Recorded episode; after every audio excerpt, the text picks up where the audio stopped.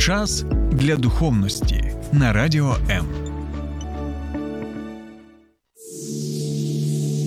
Є книга, яка протягом ось уже декількох тисячоліть впливає на долі всього людства. Можливо, настав твій час. Програма сторінками Біблії з теологом Сергієм Наколом щодня о 12-й на радіо М.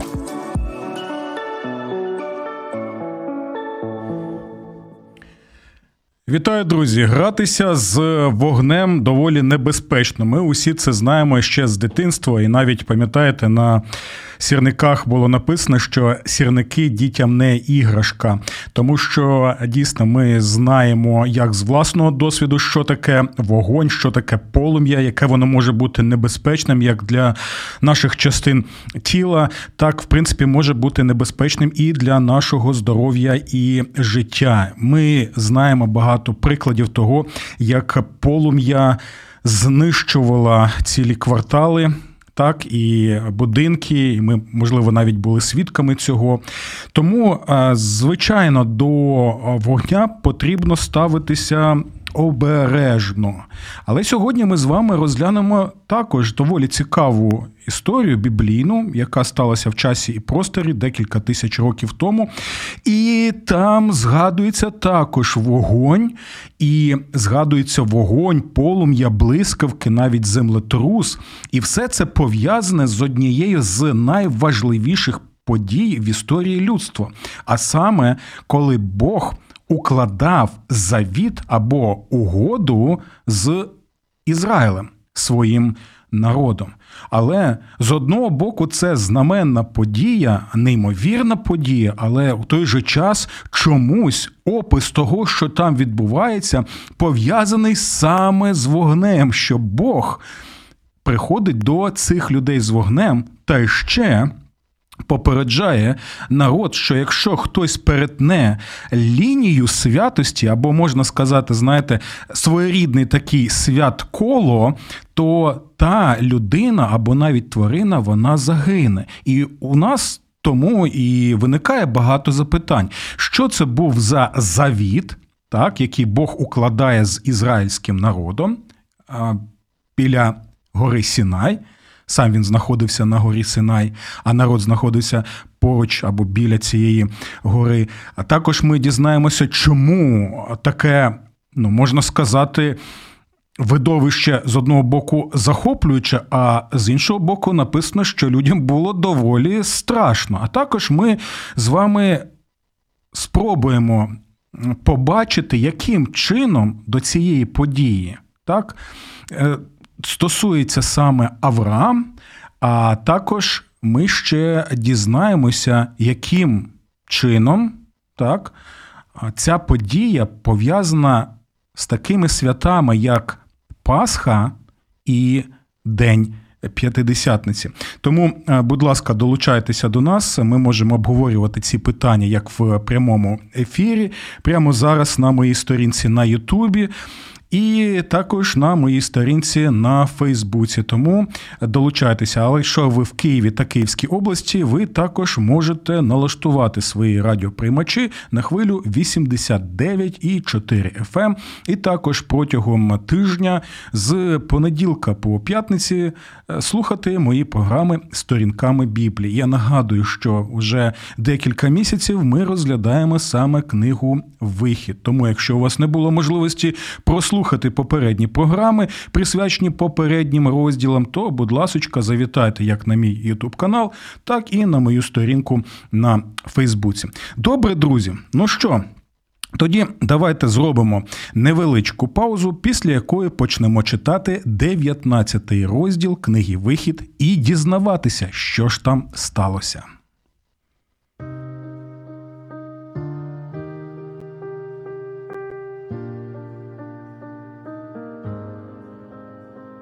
Не треба залишатися наодинці з болем. Ми раді вислухати вас. Вам важко на душі? Зателефонуйте нам. Ми розділимо ваш біль. Не тримайте у собі важкий тягар. Безкоштовна лінія довіри по всій території України 0 800 50 77 50. А також чекаємо вас на сайті довіра.онлайн. Друзі, ну що, я запрошую вас розглянути Божий завіт в вогні. Чому саме? От сьогодні ми і дізнаємося, бо ми продовжимо розглядати 19 розділ книги Вихід. І давайте прочитаємо, що ж там за така цікава, знаменна подія сталася і чому вона настільки важлива і для нашого розуміння. Господь сказав Мойсеєві: Ось я прийду до тебе в густій хмарі, аби народ почув, як я розмовлятиму з тобою, і щоб повірили тобі назавжди. Тоді Мойсей переказав слова народу Господу. Господь сказав Мойсеєві: Іди до людей, освяти їх сьогодні та завтра, і нехай вони виперуть свій одяг. Хай вони будуть готові до третього дня, адже третього дня Господь на очах усього народу зійде на Сінайську гору. Довкола гори проведеш для народу межу, попереджаючи, остерігайтесь, не підійматися на гору і не доторкайтеся до її підніжжя. Кожний, хто доторкнеться до гори, неодмінно помре. Ніхто нехай не доторкається до неї, бо неодмінно буде побитий камінням або вбитий стрілою. Буде це тварина чи людина, не залишиться живою. Коли ж протяжно засурмлять у ріг, тоді вони зійдуть нагору. Зійшовши з гори до народу, Мойсей освятив народ, і вони випрали свій одяг.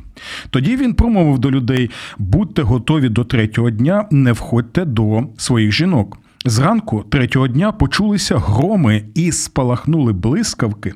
Густа хмара нависла над горою і пронизливо пролунав звук рога. Тому всі люди в таборі затремтіли від страху. Мойсей вивів з табору на зустріч з Богом народ, який стояв біля підніжжя гори. А в той час Сінайська гора вся диміла від того, що Господь у вогні зійшов на неї. Дим над нею підіймався, наче дим з печі. Вся гора сильно здригалася. Звук сурми ставав дедалі сильнішим. Мойсей говорив, а Бог йому голосно, наче грім, відповідав. Господь зійшов на саму вершину Синайської гори. Господь покликав на верхіві гори Мойсея, і Мойсей піднявся. І промовив Господь до Мойсея: спустись і застережи народ, щоб вони не поривалися побачити Господа, аби багато з них не загинуло. Стосовно священиків, які наближаються до Господа, то нехай вони освятяться, щоб не уразив їх Господь. Але Мойсей відповів Господу: народ не зможе підійти до Сінайської гори, адже ти застеріг нас, кажучи, обведи межею гору і освяти її. Тоді Господь сказав йому: Іди спустися вниз, а потім підіймися разом з Аароном. Проте священики і народ хай не намагаються піднятися до Господа, щоб він не знищив їх. Тож Мойсей спустився до людей і все їм переказав. І ось ми можемо побачити е, дійсно, дійсно вражаюча картина. Але в той же час ми можемо побачити, що люди тремтіли від страху. Що ж взагалі відбувається? Як я вам вже і сказав на початку, що тут ми бачимо опис, як сам Бог, так це його ініціатива, він укладає завіт або договір зі своїм народом. І це важливий момент. Чому? Тому що дивіться, як діє Бог Біблії. Ми вже неодноразово підкреслювали той факт, що Бог Біблії не може бути за своєю природою тим, хто пригноблює. За своєю природою він Бог миру, він Бог злагоди, і він той Бог, який визволяє, і в цьому він отримує свою внутрішню насолоду саме від того, що він знімає тягар ярма з людей і робить їх вільними. Тому дивіться, в книгі Вихід ми можемо побачити наступне: що Бог укладає цей завіт або угоду зі своїм народом і дає їм 10 заповідей після того, як він визволив їх з єгипетського рабства. І ви мене запитаєте, чому це так важливо? Тому що з самого початку ми можемо побачити, що Бог діє таким чином, що ми можемо назвати цю дію благодаттю. Що я маю на увазі? Дивіться, Бог спочатку спасає людей, а далі дає їм 10 заповідей. Він спочатку не приходить до людей в Єгипет і не каже, що коли ви виконаєте усі ці 10 заповідей досконало, то тоді я вас визволю з єгипетського рабства. Такого нема. Розумієте? Бог спочатку спасає, а тоді дає 10 заповідей. Таким чином, 10 заповідей і укладання цього завіту, так, воно не обумовлено чим? Тим, що для того, щоб спастися, потрібно було щось виконати. Ні, вони вже були спасені. Тому 10 заповідей їм були дані, тому що вони вже були дітьми Божими. Вони вже були прийняті Богом. Він вже показав їм свою благодатну дію. Він вже е, робить їх вільними людьми. Він вже називає їх е, своїм обраним народом. І знак вдячності цьому Богові. Якщо ти його любиш, якщо твоя мотивація це е, щиросердна подяка Богові, то ти будеш виконувати ці заповіді не заради того, щоб якимось чином отримати спасіння з єгипетського рабства, бо ти вже спасаний, а тому, що ти усвідомлюєш, ого, я вже не раб, я вже вільна людина. І, звичайно, я буду слухати мого Бога, я буду отримувати ці 10 заповідей, Божий закон, щоб з подякою вже слідувати за ним і служити йому. Це е, важливий е, доволі момент. Я от я бачу, що у нас є декілька коментарів. Е, у нас є пані Ірина, яка пише: Доброго дня. І вітаємо і вас, пані Ірина. Також у нас ще є привітання від пані Ліни. Вітаю вас, доброго дня і Господнього благословіння навзаєм, навзаєм, навзаєм. І дякуємо, що ви з нами. Будь ласка, долучайтеся до нашого прямого етеру, і ми разом можемо ще більше дізнатися про ці важливі події, які відбувалися в минулому, але мають значення і для нас, і в сучасності, щоб зрозуміти, яка саме природа Бога, який діяв тоді, і який діє і зараз. Чому це важливо? Тому що Бог не незмінний в своєму ставленні до спасіння. Чому це важливо? Дивіться. Господь Ісус Христос також, коли прийшов в цей світ, Він не сказав, що для того, щоб отримати спасіння, вам потрібно виконати 10 заповідей. Бо уся історія біблійна, уся історія людства показує, що ми не можемо виконати досконало 10 заповідей. Але якщо 10 заповідей і Божий закон були умовою для нашого спасіння, то горе нам, бо ніхто б з людей Грішних людей не зміг би жодним чином виконати ідеально ці 10 заповідей. Ось чому Господь Ісус Христос це той самий Господь, який діяв і в Єгипті, і в Синайській пустелі, який укладав з ними завіт. І теж він діє таким чином. Він спасає так, яким чином? Він спасає не на основі того, що ми можемо виконати 10 заповідей, тоді він надасть нам спасіння. Ні, він спасає по благодаті. Але вже виконання Божих заповідей, так, воно є вже наслідком, наслідком спасенної людини, яка з вдячністю, з вдячністю також служить Господу. Чому це важливо? Тому що коли ви розглянете. Е, лист до римлян апостола Павла, ви можете побачити, що загалом така ціла картина, що цей лист складається з трьох частин. Наше жахливе становище, так, гріховне становище людства. Спочатку він описує. Далі він, друга частина, описує наше спасіння у Христі, і в третій частині, яку ми можемо назвати життя подяки.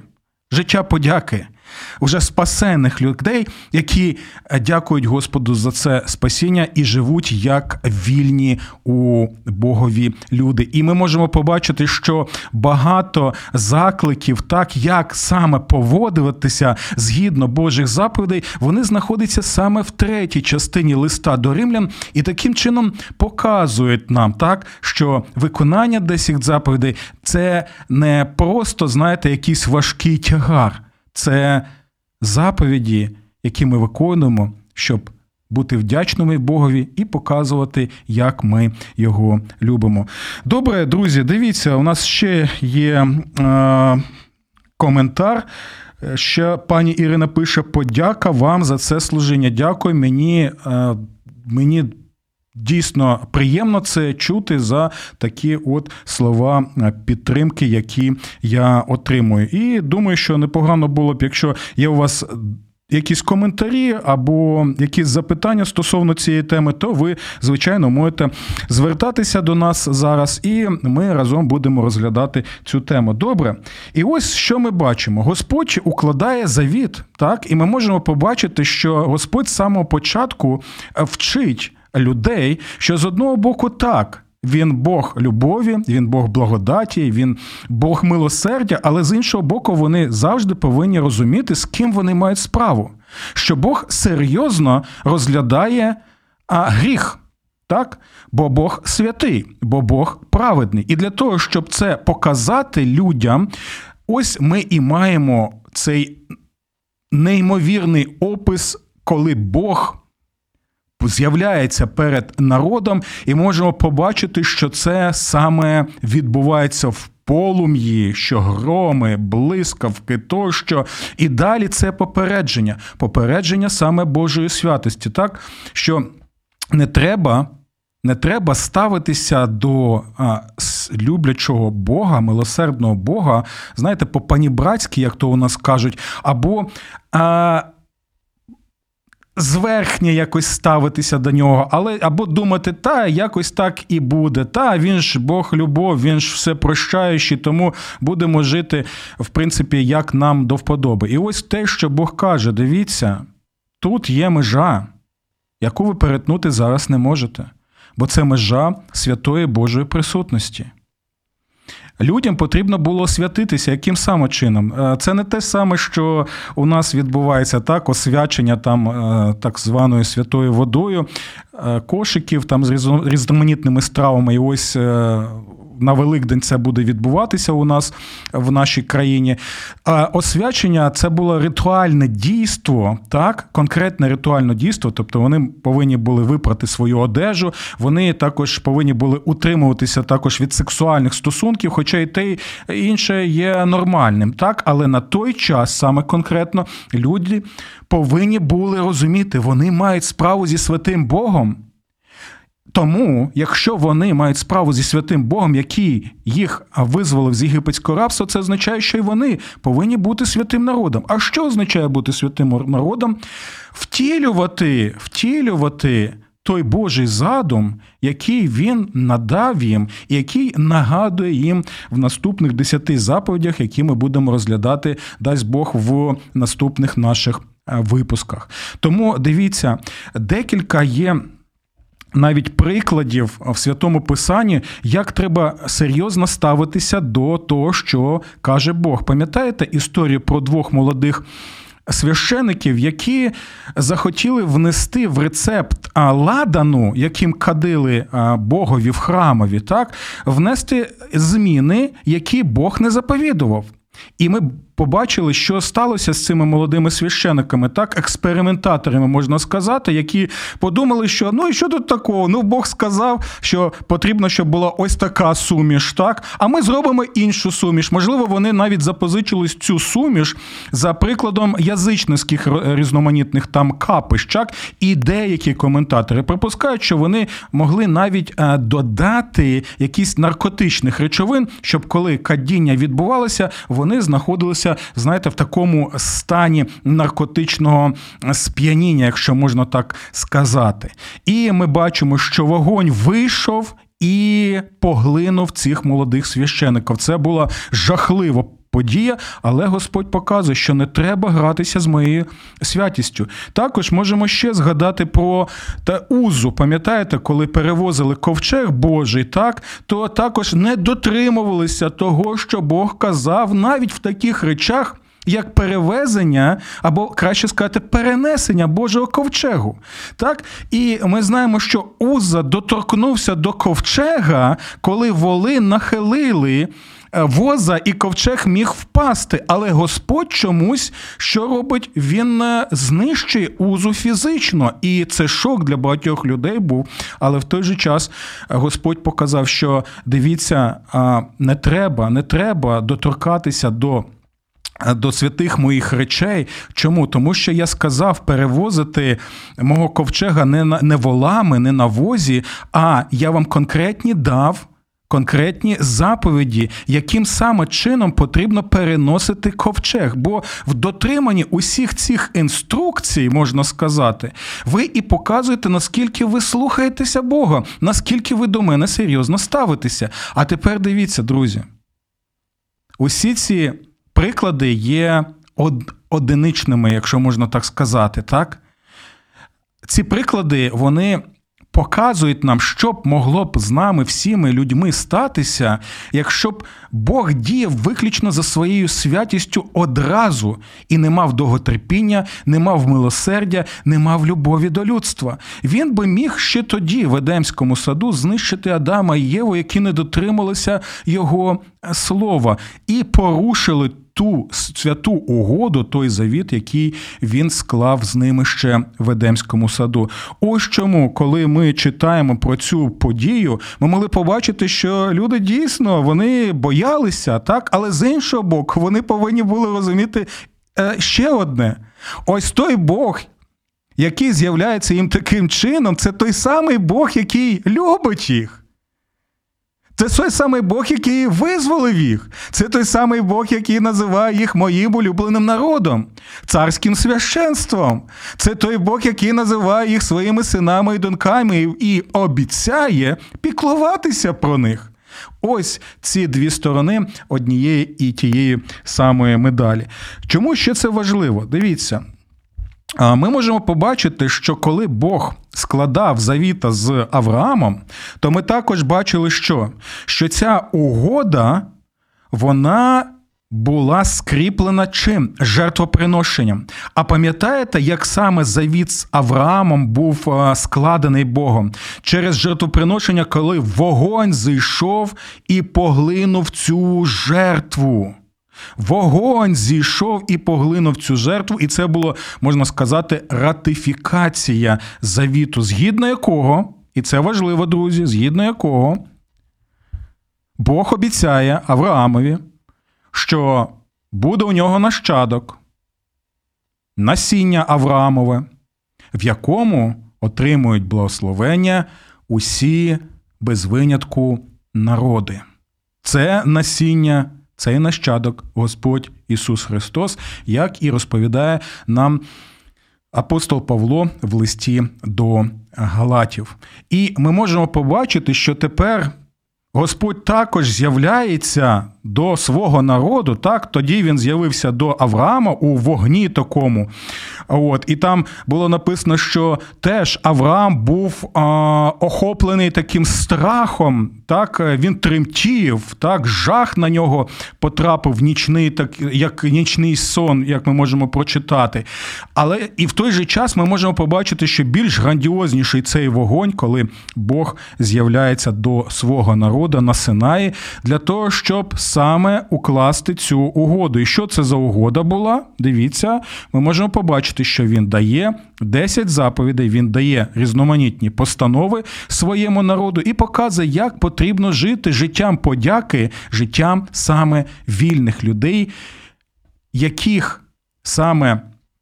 Їх самооцінка, можна сказати, так, їх ідентичність обумовлена не тим, що вони роблять і бажають, або беруть приклад з інших народів, які відвернулися від Бога, а їх ідентичність, самооцінка, гідність, розуміння, вони вкорінені саме в Богові, який є визволителем. Добре, але ще я хотів звернути декілька на декілька речей вашу увагу. Але зараз я думаю, ми зробимо невеличку паузу, після якої ми знову зможемо розібрати доволі цікаві родзинки з цього розділу. Долучайся до Радіо М у соціальних мережах: Ютуб канал, Фейсбук, сторінка, Тікток, Радіо М, Телеграм, Інстаграм Радіо М.UA а також наш сайт radio.m.ua. Радіо М завжди поруч. Ну що, друзі, ми вже багато розглянули питань, пов'язаних саме з цією подією 19 розділу, і ще більше ми зможемо детальніше розглянути, коли будемо приділяти увагу вже 20 розділі, на якому ми зупинимося надовго, бо там буде розгляд саме 10 заповідей, і кожну з них ми будемо з вами послідовно розглядати, бо вони не втратили своєї актуальності як тоді, так і зараз. І побачимо, яким саме чином. Ще один момент, на який хотів звернути увагу, це наступний. Ця подія появи Господа у вогні перед народом, ця подія відбулася на 50-й день після того, як вони святкували свою першу Пасху. І пам'ятаєте, що центром пасхального свята є саме ягнятко, жертовне ягнятка, яке проливає свою кров. Так? І ми знаємо, що саме завдяки цій крові ягнятка люди, які перебували в оселях, де була на на на дверях ця кров, вони перебували в саме безпеці. Так от, ми можемо побачити, що на 50-й день відбувається ця подія, і це те, що ми називаємо також Днем П'ятидесятниці. Але чому це так важливо для саме нас? Тому що в Новому Завіті ми можемо побачити, що Господь Ісус Христос помирає на Христі, як Слово Боже каже, як те жертовне ягнятко. Так? Навіть е, одна з традиційних назв Ісуса Христа це Боже ягнятко або жертовне ягнятко. І дивіться, Господь помирає як це жертовне ягнятко, і тому це нас запевняє, що як кров ягнятка захищала людей від Божого гніву під час виходу з Єгипту, так ми можемо побачити, що кров Ісуса Христа, на яку вказувала та кров жертовного ягнятка, так, бо сама по собі вона не була якимось там, знаєте, спеціальною такою надприродньою кров'ю. Так, Ота кров була символом, символом, яка вказувала на кров Ісуса Христа. Кожне ягнятко жертовне вказувало на одне єдине ягнятко, на Господа Ісуса Христа. А далі ми можемо побачити цікаву річ. Друзі, пам'ятаєте, що відбулося? В День П'ятидесятниці, як воно описується де? В книзі дій святих апостолів. Дивіться, на 50-й день з того часу, як Господь Ісус помер, як жертовне ягнятко під час Пасхи святкування, на 50-й день що ми бачимо, що ми чуємо? Ми бачимо, як вогонь з неба так з'являється. І що ми чуємо? Ми чуємо також цей а, гучні такі звуки, і все це нагадує, що як тоді, в день п'ятидесятниці, Бог з'явився для свого народу, щоб вони були тим народом, який повинен були що святим народом бути, і проповідувати іншим народам, який чудовий Господь визволитель, який може визволити кожного. Так на 50-й день з'являється тепер знову Бог, так як? Як Дух Святий, який сходить цим вогнем. Але яка різниця, друзі? Знаєте, яка різниця? Тоді люди. Вони стояли на дистанції, коли відбувалася ця знамена подія в День П'ятидесятниці, на дистанції, бо цей вогонь мог поглинути їх.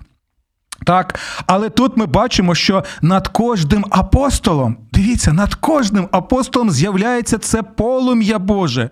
Так, якщо тоді вона була лише над горою Сінайською, де знаходився Господь Мойсей там і Арона він ще взяв, так, то тепер цей Бог.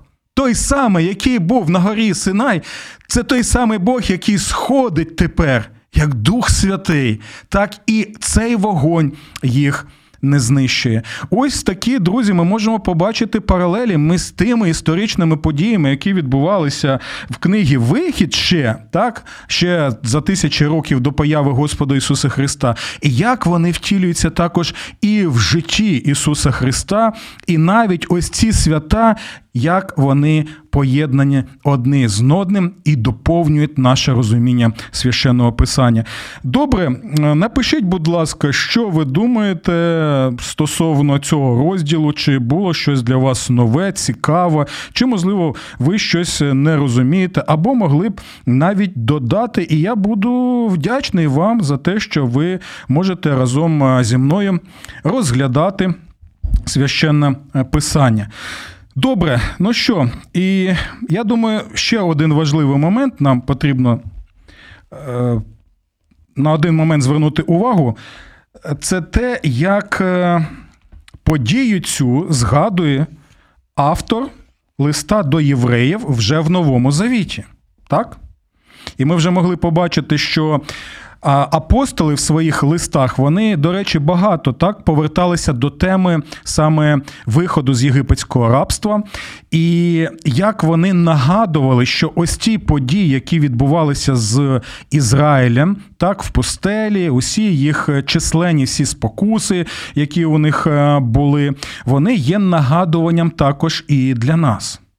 А тепер автор листа до євреїв, він згадує цю подію, як Бог. Е, Угоду складає зі своїм народом на горі Синай, але показує щось більше. Він е, показує, що те, що відбувалося на горі, було неймовірним і важливим, але в той же час ми можемо побачити, що розмірковуючи над цією горою, він вказує на когось ще важливішого. Давайте прочитаємо це 12 розділ листа до євреїв, в якому ми можемо побачити, як навіть заклик, який був до святого життя, в 19 розділі вихід, застосовується і тут, в 12 розділі листа до євреїв. З 18-го вірша прочитаємо. Адже ви приступили не до гори, до котрої можна доторкнутися, ні до палаючого вогню, і хмари, і темряви, і бурі. Бачите, він посилається саме на цю подію. І звука сурми, і голосу мови, його почувши, вони просили, аби більше не звучало до них слово, тому що не могли знести наказу. Коли б і тварина доторкнулася до гори, то нехай буде побита камінням. О, страшні речі, так, які відбувалися в ті часи. І таким страшним було те видовище, що Мойсей сказав: Я наляканий і тремчу. Почули ці слова? Навіть Мойсей каже, я наляканий і тремчу. Далі. Але ви приступили до гори Сіон, до міста живого Бога. Він е, каже про що? Про про Господа Ісуса Христа і про церкву Його. А ви приступили до гори Сіон, до міста живого Бога, до небесного Єрусалима, до десятків тисяч янголів, до торжества, до церкви первістків, записаних на небі, до Бога суддів всіх, до духів праведників, які досягли досконалості, до посередника нового завіту. Ісуса і до крові очищення, яка краще промовляє від крові Авеля. І далі дивіться, що що це означає практично. Далі він показує, що з одного боку те, що відбувалося в ті часи, було важливим, аж зараз прийшов Господь Ісус, і Він навіть більш важливіший того, що відбувалося. Бо те, що ми бачимо в тих всіх постановах Божих, так, в Старому Завіті, вони всі вказували в першу чергу, особливо храмове богослужіння, жертвоприношення, так, е, приладі, які там були, священодії, священство, все вказувало на Господа Ісуса Христа, який е, повинен був прийти, так, і все втілилося в ньому. Але дивіться, у той же час і тут автор листа до євреїв нагадує, що до цього. Бога, Господа Ісуса Христа, милосердного, люблячого, милуючого, потрібно теж ставитися серйозно, бо Його святість не змінилася, Його праведність не змінилася, його реакція на гріх не змінилася. Його милосердна дія не змінилася. Він прийшов в першу чергу, щоб надати, протягнути цю руку так і сказати: тримайся за неї, і будеш спасений. Але в той же час пам'ятай, що серйозно потрібно до мене ставитися. Дивіться, що він пише: пильнуйте за собою, аби не відректися того, хто говорить. Аби не відректися або не стати зрадником того, хто говорить, хто говорить. Господь Ісус, кров якого говорить краще, ніж навіть кров першого праведника Авеля. Дивіться, він каже, він помер за людей. Але пильнуйте, щоб не зректися його, пильнуйте, щоб не стати зрадниками. Якщо ті, котрі зреклися того, хто пророкував на землі, не уникнули кари, то тим більше ми, коли зрікаємося того, хто з неба. І голос якого тоді захитав землею, і який тепер обіцяв, кажучи, ще раз я захитаю не тільки землею, але й небо. Тому, одержуючи непохитне царство, маємо благодать, якою служитимо до вподоби Богові з побожністю і страхом. І висновок, дивіться, який він робить наприкінці. Чому потрібно служити Господу Ісусу з побожністю і страхом? Адже наш Бог це нищівний вогонь. Розумієте? Так, Він прийшов на цю землю, так, Він помер на Христі, але Він так і залишився святим і праведним Богом, якого автор і називає вогнем. У нас, я бачу, є е, телефонний дзвінок. Зараз спробуємо поспілкуватися. Алло? Алло, я не хотіла перебувати, дуже гарна тема. Але Дякую. чому Дух Святий понукає, щоб ми не додавали да, до письма і не забирали, то е, колись на горі був е, учні і той, хто біля Христа, як ми можемо спастись? Оці заповіді полюби ближнього і е, полюби Господа і ближнього самого себе. Але ж він не казав, що ми не гріши собі, от тільки люби ближнього і Бог. А що цікаво, чому Бог спонукає, що ми не були б релігіозними, але якщо ми по духу, значить ми розвічаємо дух. І Іоанна нам нагадує те, що дух, який сповідає Ісуса Христа Господом від Бога. Чому він так це ревнує? Бо зараз багато стилів музики, багато поклоніння, є світська музика, все це переплетається. А основне, що я дзвоню вам, друге послання апостола Павла, то, що мені відкрилось, до Солонян. І там говориться, що тайна беззаконня вже діє. Не відкриється, поки оцей е, антихрист, бо Дух Святий утримується. І тут написано, що будуть осуджені всі, що не полюбили любові істини для свого спасіння. А любов істини вона в слові, в Дусі Святому. Дякую, дякую за ваш коментар. Дякуємо, що зателефонували до нас. І я дуже радий, що ви слухаєте наші програми. Божих вам благословень.